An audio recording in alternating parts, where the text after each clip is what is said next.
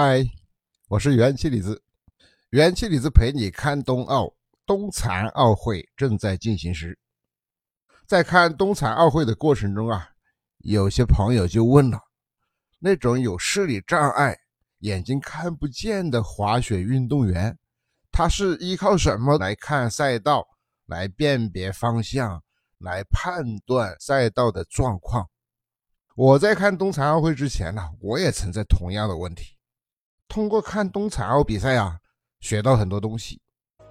原来视力障碍的运动员是靠领滑员来帮他看路的。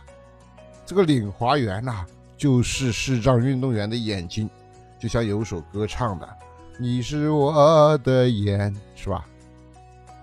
举个例子吧，中国选手朱大庆在北京冬残奥高山滑雪项目上拿了中国第一块奖牌。赛后，他登上讲台去领奖的时候，你注意到没有？还有一个人，那就是他的领滑员严涵涵，跟他一起登台领奖。我们在比赛的过程中也看到，有前面有一个人，大概也就三米多远的距离，在比赛中大声的喊什么听不清。视力障碍运动员就是靠跟随着他前面那个领滑员一起滑来参加比赛的。在残奥会的高山滑雪、冬季两项和越野滑雪的比赛中，都有视力障碍组这么一个小组。那么，视力障碍的选手基本上是全盲或者是几乎接近全盲、眼睛看不见的运动员，这就需要领滑员使用对讲机来引导完成比赛。领滑员就是视障运动员的眼睛。领花员在比赛的过程中叽里哇啦大声的喊什么呢？一般领航员和视障运动员是同时出发。开赛以后，领航员滑到前面，随后扭头关注后方的运动员的状态，告诉运动员什么位置转弯，应该加速还是减速，啊，要怎么去规划好运动的轨迹，相当于帮助运动员在脑海里要构建一张地形图。领航员伊里哇啦大声喊呢，他并不是故意大喊，而是为了快速准确的提供信息，很自然而然的抬高了嗓门。那么领滑员的表现，他算不算在这个比赛成绩里面呢？领滑员的表现他不算成绩，他们的滑行数据不会被统计到成绩里边。比赛的过程中，领滑员是视障运动员隐形的翅膀，幕后的功臣。假如运动员摔倒了，领滑员能过去帮助吗？不能。高山滑雪这个运动滑行速度快呀，赛道又陡，而且技巧类目呢转弯又多，弯道多，运动员摔倒的概率还是很大的。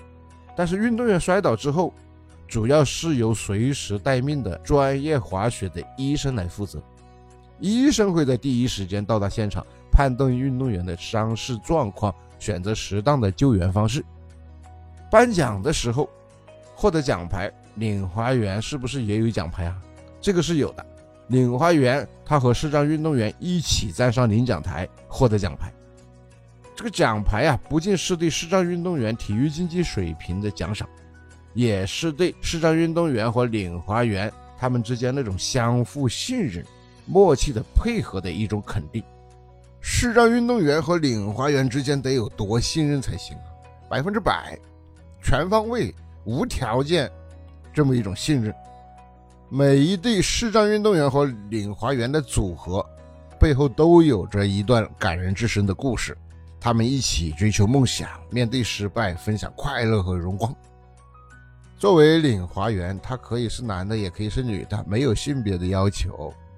领滑员他也有残疾人，也有非残疾人，但是毫无疑问都必须是运动员。